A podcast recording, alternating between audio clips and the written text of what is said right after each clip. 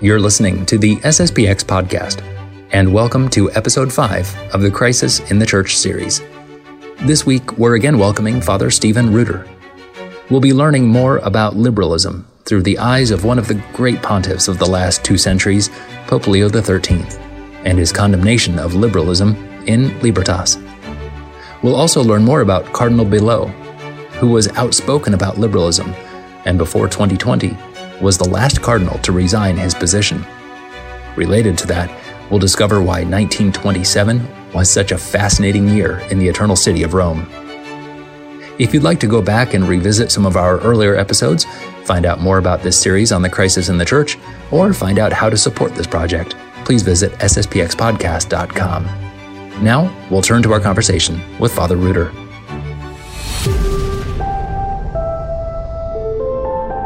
Well, Father Ruder, welcome back to another episode of the S S P X Podcast. And now we are on our second part of liberalism with you. Yeah, I wanted to recap a little bit from last week. Sure. And then analyze a bit of Leo the thirteenth's encyclical on liberalism and Catholicism, but then in a final podcast, really focus on liberal Catholicism as such and see how liberalism got into the church. Okay. Uh, Leo the thirteenth, obviously Pope Saint Pius the tenth combated liberalism, modernism mm-hmm. uh, as well. Uh, but Leo the thirteenth, at the end of the nineteenth century, he's the one who really started to take on these these modern errors. Um, and frankly, if, if you can say that one pope is your favorite versus another pope, Leo the thirteenth is way up there in my book. Uh, personally, I, I love reading his uh, his writings. To me, they're so clear, and, and he was able to take yeah. those, uh, take the principles and, and apply them to modern life. Um, but who was... The encyclicals, they were very clear. He was really the light of the last century for sure. Yeah, absolutely. Of course, Pope Saint Pius X is Pope Saint Pius X, so it's hard to draw the comparison as far as the great saint of the last century, but the previous century, the great light was Leo the thirteenth. And in fact, what people often don't know is as uh, before he was Pope, as Cardinal, he was very influential in the Syllabus of Errors, which was actually published and promulgated with Quanticura Pius the ninth. But in mm. fact, Leo the thirteenth, as Cardinal Pecci, who was really pushing forward that, that syllabus because he recognized that the minds of people were being so indoctrinated by error that we needed a clear synthesis which condemned, you know, the worst errors of the modern world. And so he was the chief force behind that syllabus of errors, and by which the church did condemn in a very powerful and definitive way Now, the eighty errors you know, upon which the modern world is really built. eighty.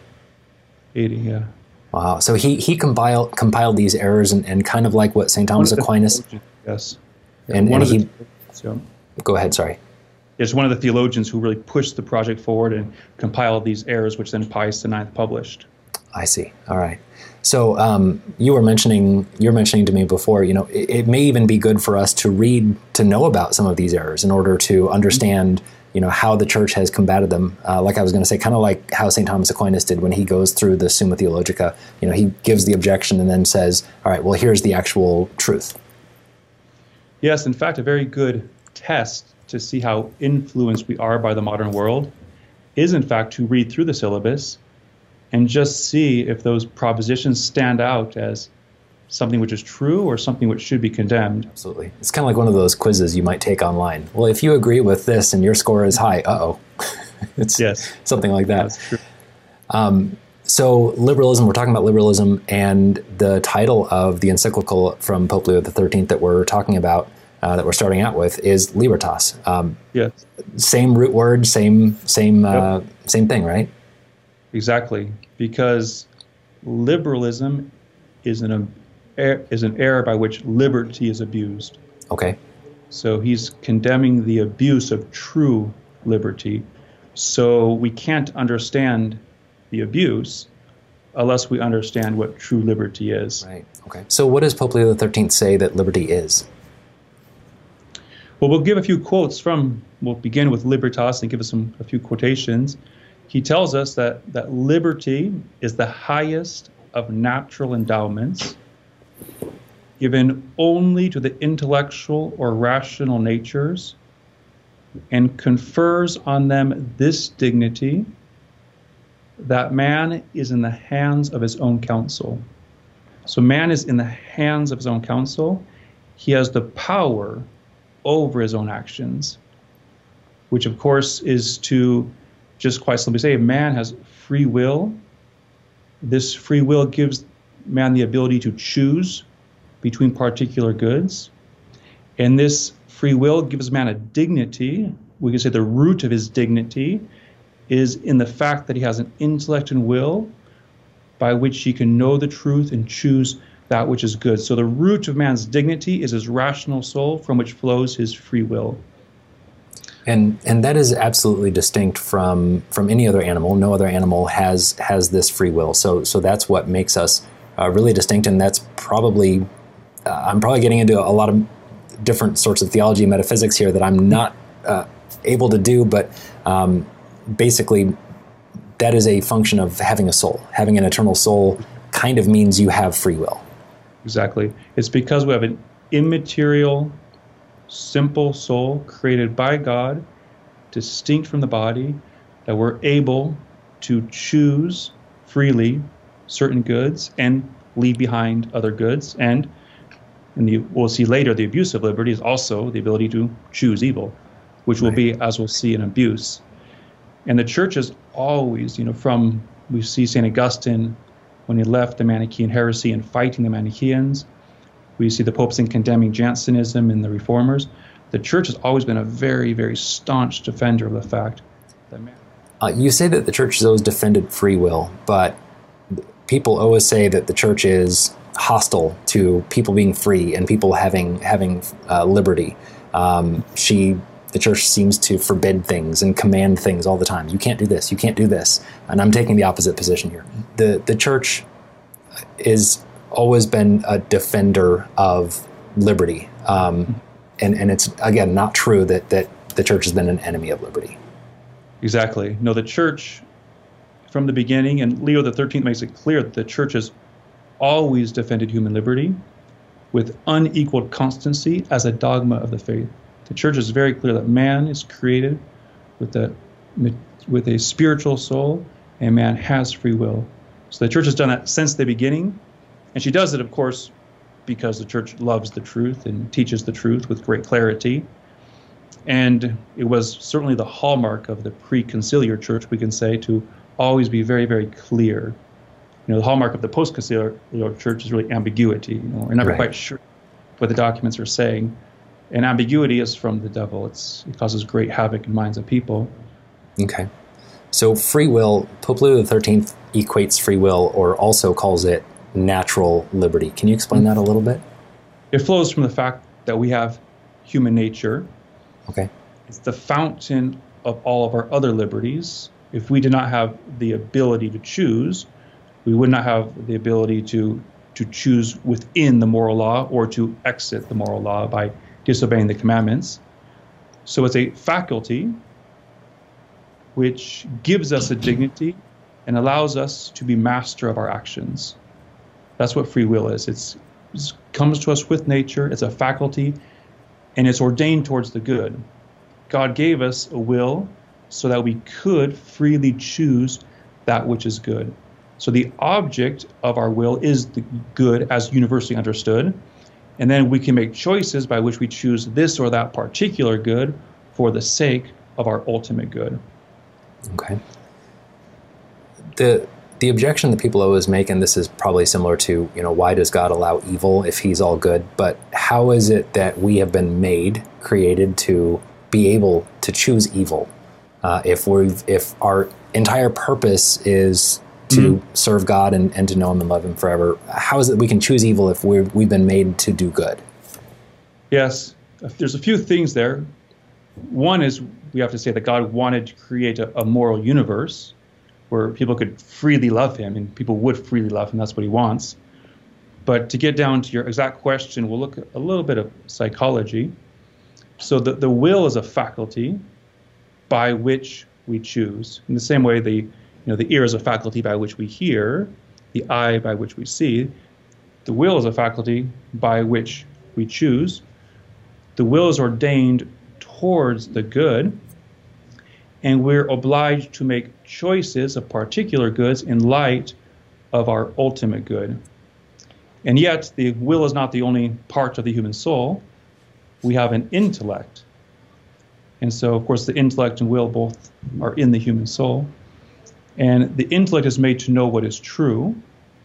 And as you saw with Father Wiseman, and we mentioned, truth is the conformity of my mind to reality. So I fill my mind with reality. I conform my mind to reality.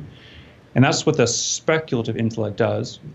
Once we have the truth in our speculative intellect, the practical intellect presents that truth to the will under the aspect of good. And then the will, by its nature, seeks after the, the truth presented as a good, which means presented as perfective to the will, and the will is meant to pursue it. And yet, in this state in which we are, we are imperfect. We have not reached our final end.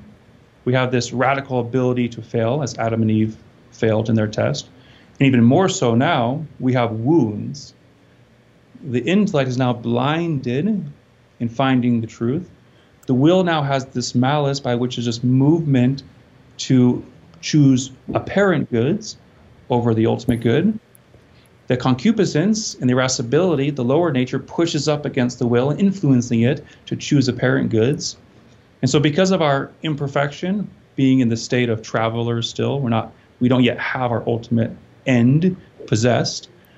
On account of the fact that we're wounded, it's very easy for us to have an, to err intellectually as what is true, or to choose an apparent good, which is truly an evil, instead of choos choosing the actual good. So that's why we're able to and often make the wrong choices. Sure. So to, so to recap, just make sure I understand uh, understand this right. So we have our intellect, and our will will always follow our intellect. Given the fact that our intellect has suffered from original sin, it's it's damaged, or somewhat mm-hmm. damaged, we could say. It's not perfect. It's like, uh, I don't know, if I'm trying to uh, find my direction somewhere, but I have a faulty compass. My mm-hmm. compass would be like my intellect, excuse me, and I'm trying to follow it, mm-hmm. but because the compass is broken, I'm not going to quite go true north, even though I may want to do that, um, because I have that faulty instrument. I'm never going to quite hit that exact, or I may not hit that exact uh, proper yeah. destination. So our intellect is like that broken compass, and our will will follow the compass. Yep. Um, sometimes it's right, sometimes it's wrong, depending on, you know, external factors. But it's it's a, probably a poor analogy, but close-ish. No, it's true, because we do compare law. The, I mean, the purpose of law is to guide the intellect in knowing what is true, and by means of punishments and rewards, guide the will as regards what is good. So road signs, in fact, are used to help us understand what a law is meant to do. Law is meant to fill our intellect with the truth and coerce our will, influence our will, so we actually choose the truth presented by the intellect. So, so yes, because of our wounded human nature, we often, you know, go off track. We're not going due north when we're supposed to be. Due sure. north to heaven. We often fail in that. Sure. So. Besides, so we, that's our intellect, that's our that's our will in terms of our intellect, but we have liberty in other ways too. We have physical liberty to do things. Mm-hmm. Yes, exactly. We have what's known as, quite simply, physical liberty, which is liberty from constraint. You know, we're not in prison. Um, you know, we're not, you know, in chains. So we have the physical ability to to walk about. And in fact, this, you know, physical ability, this liberty from any constraint, really is the foundation of the liberals' liberty. For them, they'll say, if we are able to do it, we should be allowed to do it. And later on, we'll show how the only thing which is going to restrict them from doing whatever they're physically permitted or physically able to do is the liberty of their neighbor, as and their liberty of their neighbor as, you know, conceded in a in a social contract, which we'll which we'll see later. But physical liberty is just, you know, we're able to do it, and they'll say, then we should be able to do it. We right. can do it, we should be allowed to do it. But as as Catholics, we know that just because we can doesn't mean we can. Exactly. No, there's many things which we can do, but they'll cost us our, our happiness on this life, our misery in this life, and they'll cost us certainly eternity in the next life. And, and so that's why, this, that's why the church puts these restrictions on us. Yeah. And just because we're morally not able to, that doesn't mean that we that that's a violation of our of our liberty. In fact, it's not only not a violation of our liberty, but it's a perfection of our liberty. Okay. The moral law, in fact, perfects our liberty because, and as we mentioned last podcast, our faculty is for the sake of our end, which is happiness. So the purpose of our will is so that we reach our last end. And therefore, the moral law is meant to direct us to our last end, which means laws, just laws, make us more free. And because right. our nature is limited, and especially because it's fallen, we need just laws to direct the mind, and we need laws which coerce our wills to keep us on the right track. And this actually keeps us free. This, in right. fact, keeps us free. It keeps us happy, in fact. It's. It, it reminds me, when you were saying this, Father, it reminds me a lot of, um, you know, as, as being a parent, you know, you always hear, well, kids need structure. You know, children need structure in order to thrive and be happy. And if you just give them whatever they want, anytime they want, for the first few minutes, everything's great. But afterwards, it's it's Lord of the Flies. It's awful. Uh, and they're not happy. They they thrive under that structure and the schedule and that kind of stuff. And, and basically, growing up, as grown-ups, as adults, we are basically the same. We're not that different. Exactly. By just giving your child license to do whatever he wants, there's certain instant gratification. Right. But the faculties are not perfected. The lower faculties are are just, you know, are satiated, but the intellect and will are not perfected. And so that regularity, that structure, in fact, makes the child happy. And it's really key. You know, Scripture says rarely does a young man, you know, differ or change from the ways of his youth, his habits. So the more we impose, you know, regulations and discipline on the child, the more we perfect them, and the happier, happier they'll certainly be. Absolutely. So the church, church defends that we have free will. Just to kind of recap a little bit, the church defends we have, we have free will. It says, hey, it's it's dangerous if you go against, if you abuse this free will. Uh, but then it also promotes the natural law. Is that right? Exactly. exactly. So she's an adamant defender of free will. She warns us. She sounds, you know, she sounds the alarm. That you're wounded, be very careful, don't follow your lower passions. And then to keep us from just following our lower passions or following our intellect into error, then she defends the natural law. She brings us the divine law. She brings us church law. And she gives us, she coerces us by certain punishments just to make sure, hey, this is the way to happiness. So liberty is for the sake of an end. And the church wants us to reach our end. And therefore, she gives us these road signs of the natural, the divine, the ecclesiastical law to help us reach our end. And the more we are seeking our end, the more free we are, the more happy we are. You know, God is the most free. He is beatitude. The saints in heaven, the angels are the next because they're united to him in a way, their end in a way which they can never lose it. Then the saints on this earth after that are the most free, which is why when you meet saintly people, they're the most happy. Sure. Because they're on the trajectory to the last end for which they are created. We are created by God for happiness. We are created by love. We are created to, to reach, you know, the infinite charity of God.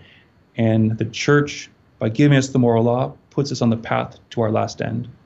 And and even the the philosophers, the ancient philosophers before the time of Christ, before, you know, those who didn't even follow the Old Testament, the Jude- Judaic law, Uh, they they recognize this as well, right? Exactly. They for them, a man was truly free when he was wise. The wise man was one who saw things in light of the last end, and had the virtues: prudence, justice, temperance, and fortitude. Those virtues by which the whole man is put in, in proper order. You know, the lower passions serve the higher faculties. The intellect is made to know the truth.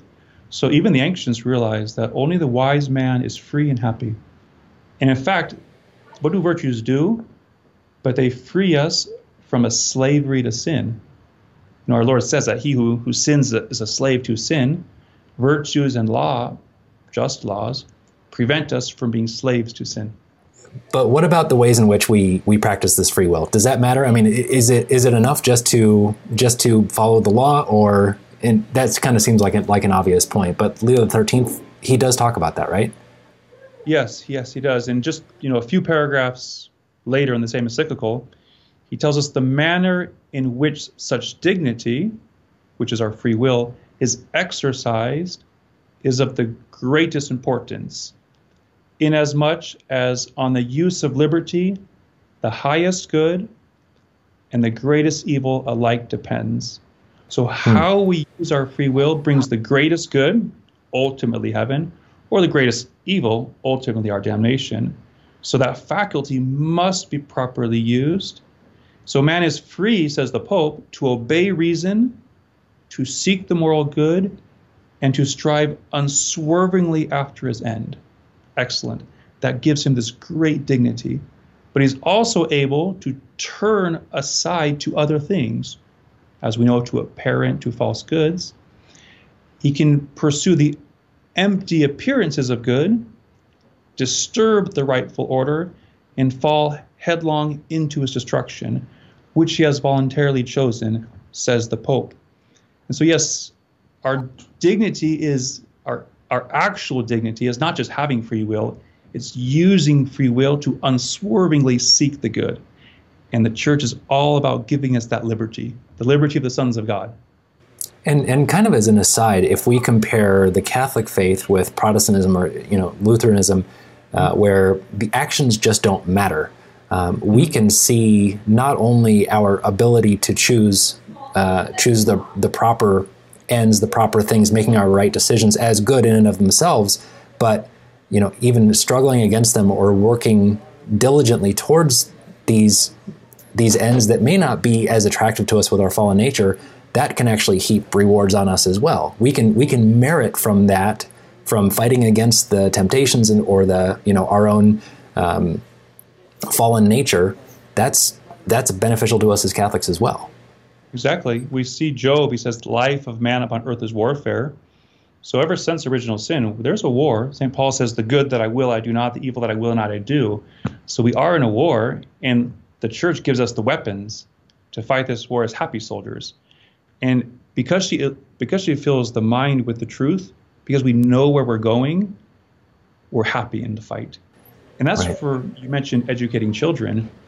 If you just tell them what to do all the time, and they, they don't understand why, they will be miserable. They'll be slaves in mm. a certain sense. But if their mind is filled with the truth as why they must do this, they recognize that life is a war, they recognize that we're fallen, they recognize there's an end, they recognize the means to get to that end, then they'll be very happy, which is why it's important in the family or in society to always and only have just laws, which is something which is very much lost today because we have so many unjust laws in society in general. Sure. So to, to follow that point then, um, just laws, unjust laws. Uh, it seems like we we hear that bandied around all the time. Uh, well, that's unjust. That's that's an unjust law. That's a just law. Um, is there some sort of a litmus test? Do the, do the Pope say anything about what makes a law just or unjust? Is it does it benefit the common good, or exactly. How do we define it? Yes. So Leo the thirteenth does talk about it, but of course Saint Thomas long before. So a law is an ordinance of reason by the person who has care of the community, for the sake of the common good, and it has to be promulgated so that people can know it. So it's an ordinance of reason, which means if it's an ordinance of reason, that law must correspond to the natural law and the eternal law. So all human law, to be just, must be a, a continuation, a clarification, a specification of the natural law. It must help put us in conformity with the eternal law and the divine law. And I can read you a quote from Leo the thirteenth, quoting Saint Augustine, okay, to help give us some more clarity there. Um, so it's in Libertas again. Pope Leo the thirteenth tells us, Saint Augustine most wisely says, I think that you can see at the same time that there is nothing just and lawful in that temporal law, unless what men have gathered from this eternal law. So that which is just in the temporal law must be gathered from the eternal law. And the Pope continues, if then by anyone in authority something is sanctioned out of conformity with the principles of right reason and consequently hurtful to the common good, Such an enactment can have no binding force of law, as being no rule of justice, but is certain to lead men away from the good, which is the very end of civil society. So if the law is opposed to right reason, so right, we say reason is right when reason is conformed to the natural law, which of course is part of the eternal law.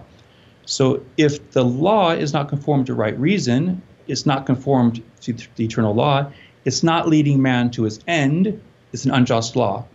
And Saint Thomas Aquinas, as we know, is famous to say that an unjust law is no law. You can't have a, a law which leads us away from happiness, which is just.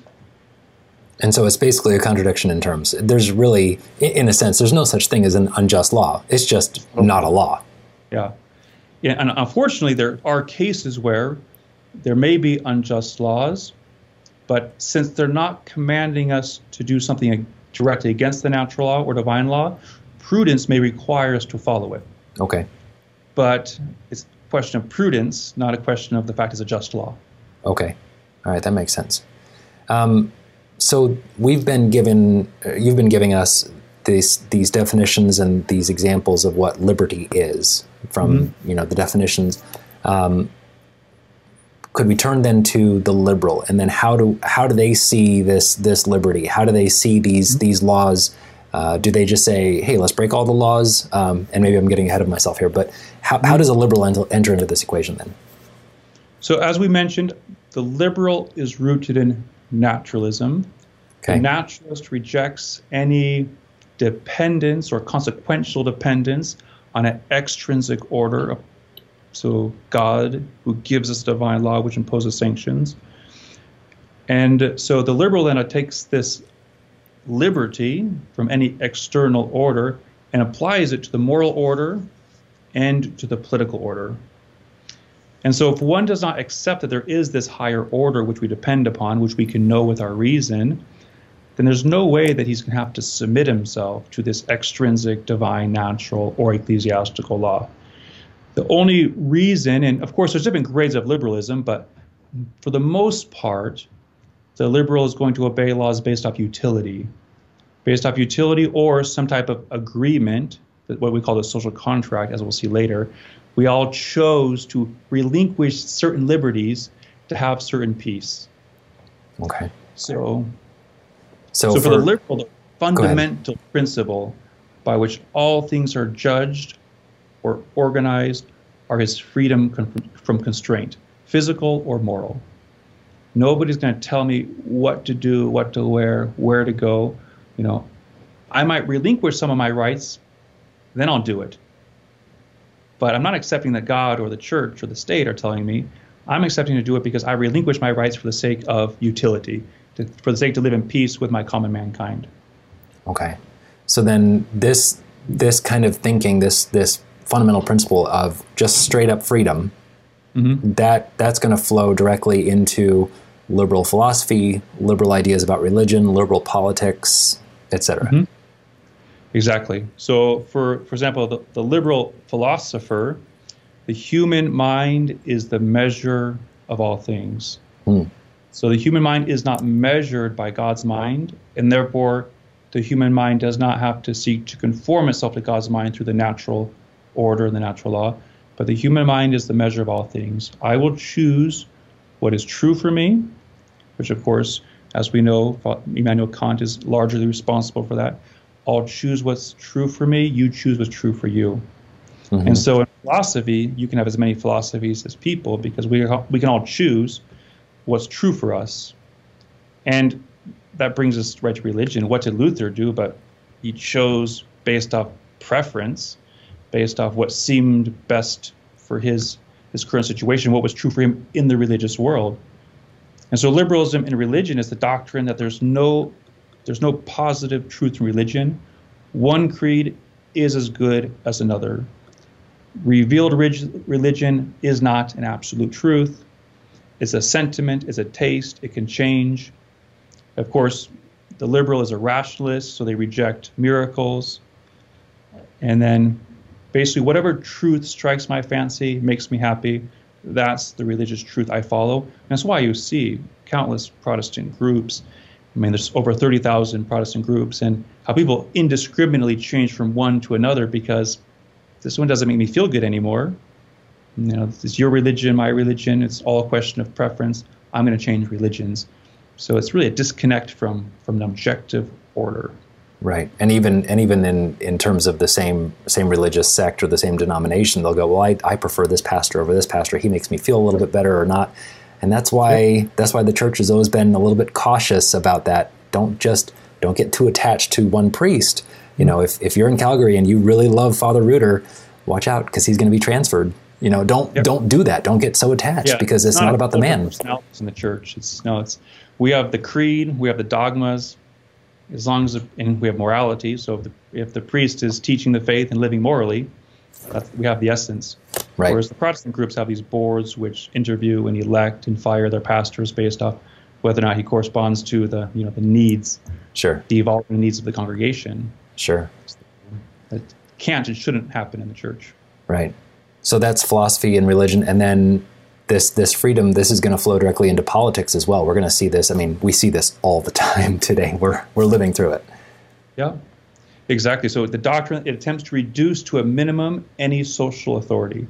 Mm-hmm. So the authority of the state, the authority you know of the law enforcement, that's meant to be as minimalistic as possible, which also we can see as again is rooted in that denial of original sin.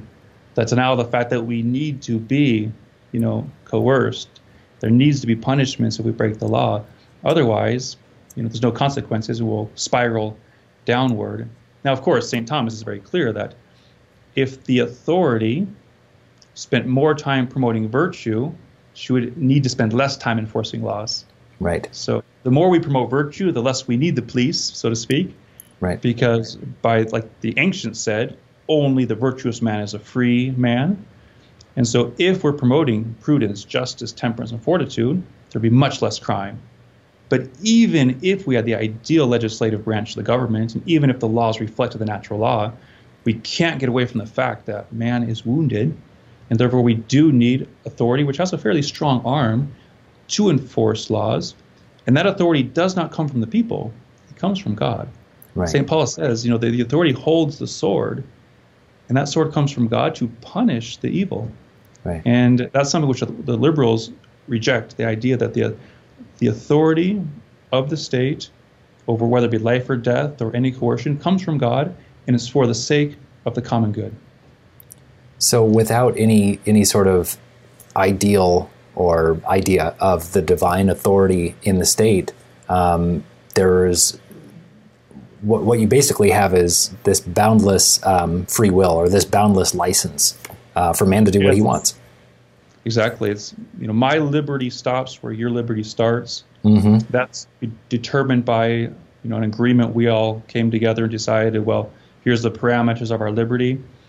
Um, you know, the social contract theorists don't really have a way out of that, but they seem to agree that once you're in that social contract, you can't get out. But But why? I don't know, because if you made the contract, you can break the contract, which in fact is why, you know, one government gives way to another, or there's these countless revolutions, because if the leader of the country reports only the people, not to God, and the people, they make him, then they think they break him. Right. Whereas it's fine to have a democratic system of voting. Of course, we vote, we encourage it, it's very important. But once we cast our vote, it's God who gives the authority. Mm-hmm. And then the leader, there are checks and balances, but the leader's going to stand before our Lord one day.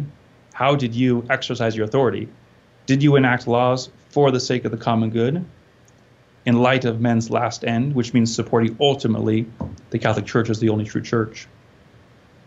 So for, for the liberal, it's it's all about individual conscience. It's whatever, if it bothers you, then it's probably wrong. If it doesn't bother you, go do it. And who am I to judge? Whoops. Exactly. Every, yeah, that's really it. That's, we only got to that because of centuries of liberalism. Who am I to judge what you do? Well, well I can't judge your intention, but right. I can say that action is intrinsically disordered, and therefore I am judging that right. action as being intrinsically disordered, and I'm judging the fact that if someone doesn't convert from that, they'll be lost. Our Lord was very clear about that. But yes, for the liberal, every man's individual conscience is really supreme. Hmm. It, he makes his rule of life based off his conscience, his conscience which is not informed by an objective order, but which flows from his, you know, his consciousness, his desires, his his his um his wishes, and that is the supreme rule for him. If it makes him feel good, if nobody's hurt by it, it's his guide. And then they take this and they apply it to public affairs as well. You know, in the democratic system, well, the, you know, the supremacy of the greatest number. If, you know, fifty-one percent of people vote that you can kill babies, it's the law and it's good, because that's the collective conscience that's spoken. We can't speak against that. Which, so to have such a thought shows that we've totally cut ourselves off from reality. Right. Now it's positive law. The law posited by the authority, as expressed by the will of people, becomes the sovereign and only law, and there's no recourse to a higher law. Um, and that's destructive because we're afloat. And this is maybe getting into... Mass. I'm sorry? We're at the whims of the mass in that case, the mass of people. Yeah, I was going to say this is maybe getting into a bit of psychology here, but I think uh, as you're talking about all this, I'm thinking... You know, we're living in, in twenty twenty, you know, gearing up towards twenty twenty-one, which who knows what's going to happen.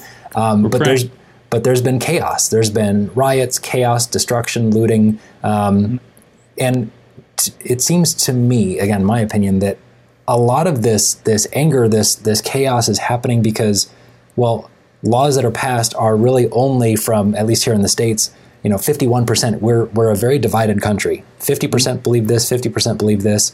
And so this, by the slim majority, you know, abortion is legal, or by the slim majority, death penalty or not, you know, whatever the case may be. And since there's no real basis in an objective truth, people are just angry because, well, there's there's there's nothing that, at least when when we as Catholics are told, you may not do this, it's wrong, or it's not the law, we go, oh, okay, well, there's a higher authority, we understand. But for many people, there is, there's not that. It's just, oh, the whims of the people, and you yes. lose. And you notice how the anger is really on the side of the left, of the revolutionaries, and it's because, as every revolution, the idea of revolution, going back from Lucifer to today, is cast off all and any order which comes from a higher power. Mm-hmm. So the you know the progressivists constantly push for more radical laws, more liberty, and it's ultimately man playing God. Mm-hmm. And ultimately liberalism is that, is man's liberated from the order of God. He creates his own order. If I'm the creator of my own order, I'm God. And so anybody who tries to ratchet that back says, no, you can't just murder babies, you know, up through nine months. Well, you're restricting my liberty. Who mm-hmm. are you to say that I don't have this power over, you know, my body? But part of the problem also, though, of course, as we mentioned in the first series, is most conservatives today, they don't promote these laws based off the natural law or the divine law. They base it purely off positive law. Right. So they're not rooting it in, you know, the divine law. Thou shalt not kill. This is a person. Um, even the abortion, you know, industry and fighting against it, even the pro-lifers will say, well, that, that child has the right to live. Okay, we're, it's true. But the fundamental problem is God has the right over life and death, and nobody right. has the right to take that life, because God alone is the master of life and death. So the conservatives constantly try to rein in the liberals, but using purely positive law. The liberals are enraged against the law of God. The consequence is what we see, which is chaos. Yeah, if if you play the liberal game, you'll lose every time. It's exactly. It's like, and that's the it, thing is, conservatives are playing the liberal game. It's like that that old movie. I, I forget the title of it now, but the only way to win is to not play the game at all. I mean, you'll you'll lose. It says something similar. He says, "Never participate in the lie." Mm-hmm. Never participate in the lie. He said that in regards to the communist revolution. Is once you participate in the lie, it's tough to get out of it, and it's tough to win. Right. Now, that being said, you know, the politics that possible requires us to do whatever we can to ratchet back, you know, the evils. But we can't participate in the lie, which is tough today because we live in the liberal illusion, a great lie. But you, you mentioned the rights of your neighbor. Really, the only rights come to us from God. The exactly. if if if someone, if the government, say the United States government says, all right, this is now a right that you have, is that really a right, or is that just an arbitrary thing? Well, there are different, there are natural rights which come immediately from God. Then the state can confer, and she does confer, certain rights on her citizens. And those do come from God to the extent that they're justly conferred by the state, and the state is an instrument of God. But if the state does confer on her citizens certain privileges, which non-citizens don't have, mm-hmm. that's good and comes from God as well. Right. So the, the right to be able to, the right to be able to travel, if I have a passport or something, that's a that's a good right. It's not necessarily a divine right, but it's it no, comes no, no. in. It comes from the fact I am a citizen of this country. These are the different alliances between countries. As long as I, you know, obey the laws of my country and these countries, then I can travel, no problem. And that it comes from God. It does come from God. Okay. But um, every, but every right implies a duty. Uh huh. So if we're given a right, it's in order to fulfill a duty. So every every right has a corresponding duty. So we can't just say, you know, I have the right to do whatever I want. No, you have the right to do this because you have a duty to reach this end.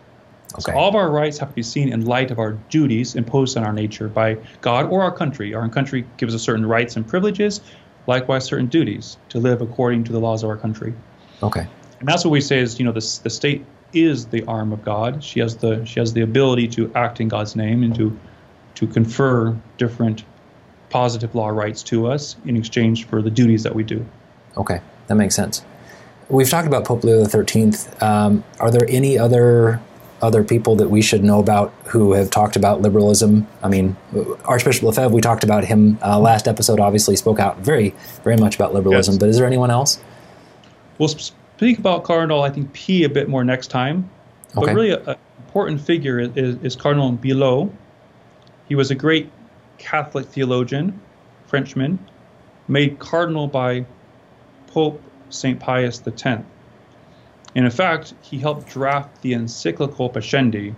Mm. So made a cardinal by Pope Pius the tenth, helped draft Pascendi, and in fact resigned, which is unusual, but resigned his position as cardinal under Pope Pius the eleventh. Mm.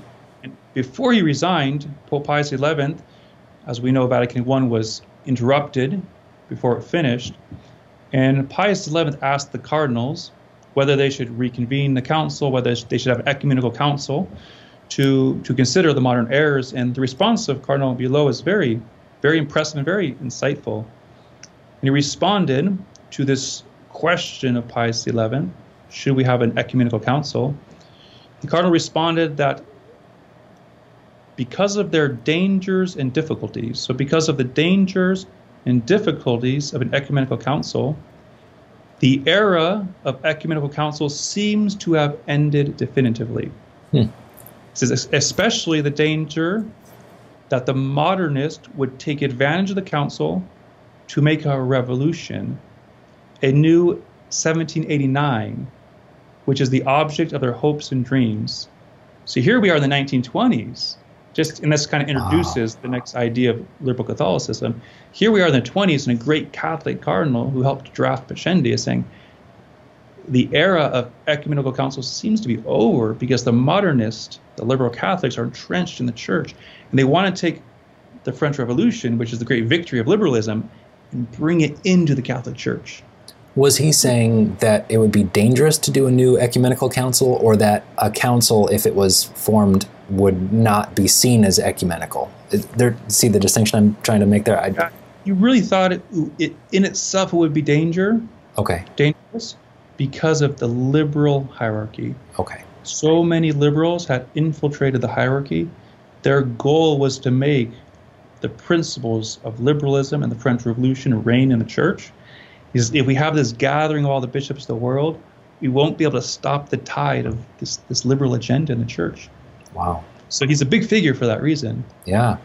That's, that's amazing. I'd, I'd not heard of him before chatting with you about him today. That's that's great. So so did he resign because of this conflict of having the continuing on the, the council, or?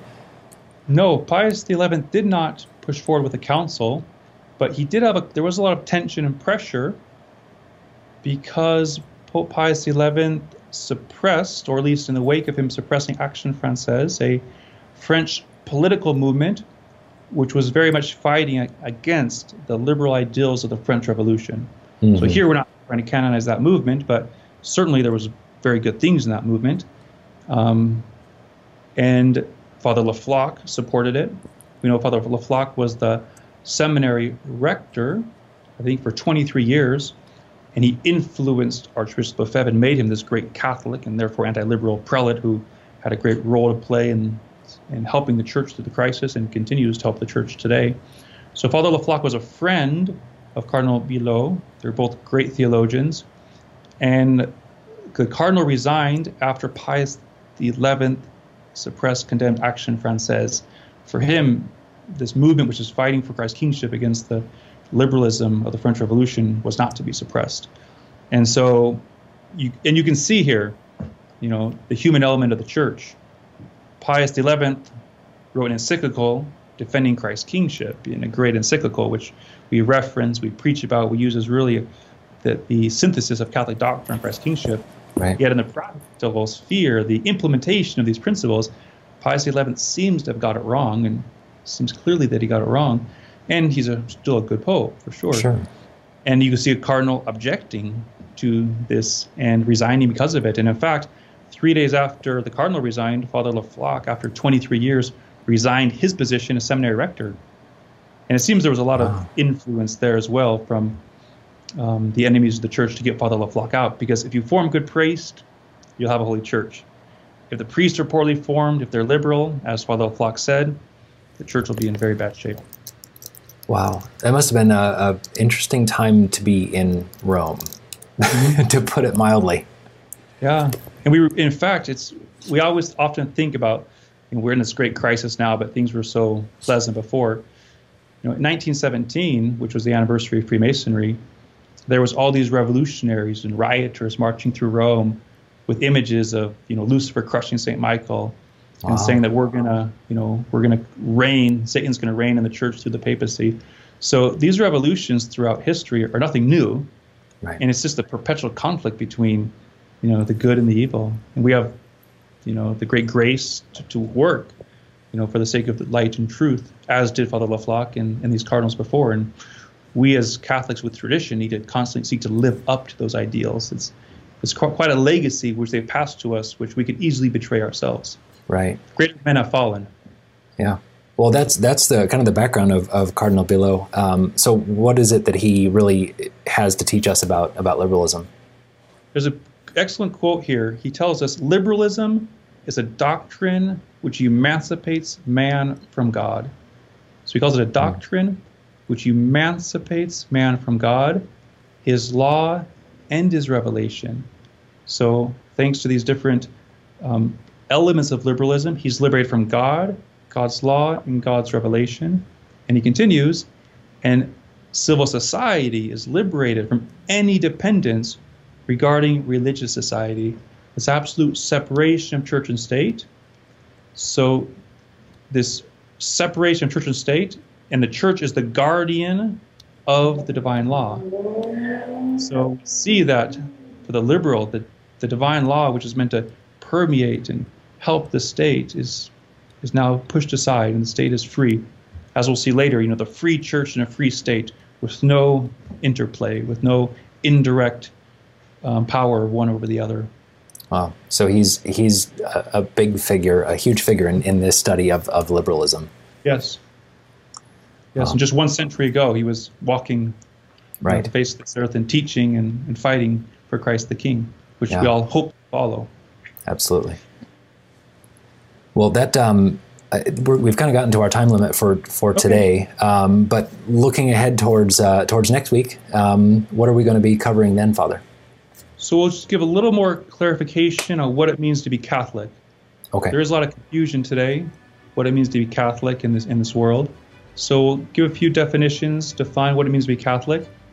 Then once we do that, we should immediately see the contradiction between liberalism and Catholicism. And if there is such a violent contradiction, we ask ourselves, what allowed liberalism to so infect the church? So we'll look at some historical events which allowed liberalism to, to influence and enter the church, which brings about the modernist crisis of today. Okay, perfect. Well, Father, until next time, thank you. Oh, we appreciate your time. Thank you, Andrew. Appreciate it. All right. Thank you for listening to and watching Episode five of our Crisis in the Church series here on the S S P X Podcast. This coming Thursday, we'll continue with Father Ruder as we explore the upsurge in Catholic liberalism and why that's a contradiction in terms. If you have a question on the topic of the crisis, please feel free to ask it at s s p x podcast dot com slash crisis, and we'll do our best to have it answered during the appropriate episode. And we could definitely use your support. Please share this episode with someone who you think might enjoy it. And if they don't know what a podcast is, please show them so that they can take advantage of all our episodes. And if you have the ability to set up a monthly recurring donation of five dollars, ten dollars, or twenty dollars on s s p x podcast dot com, it would help us immensely to complete this Crisis in the Church project. Until next week, thank you for listening, and God bless you.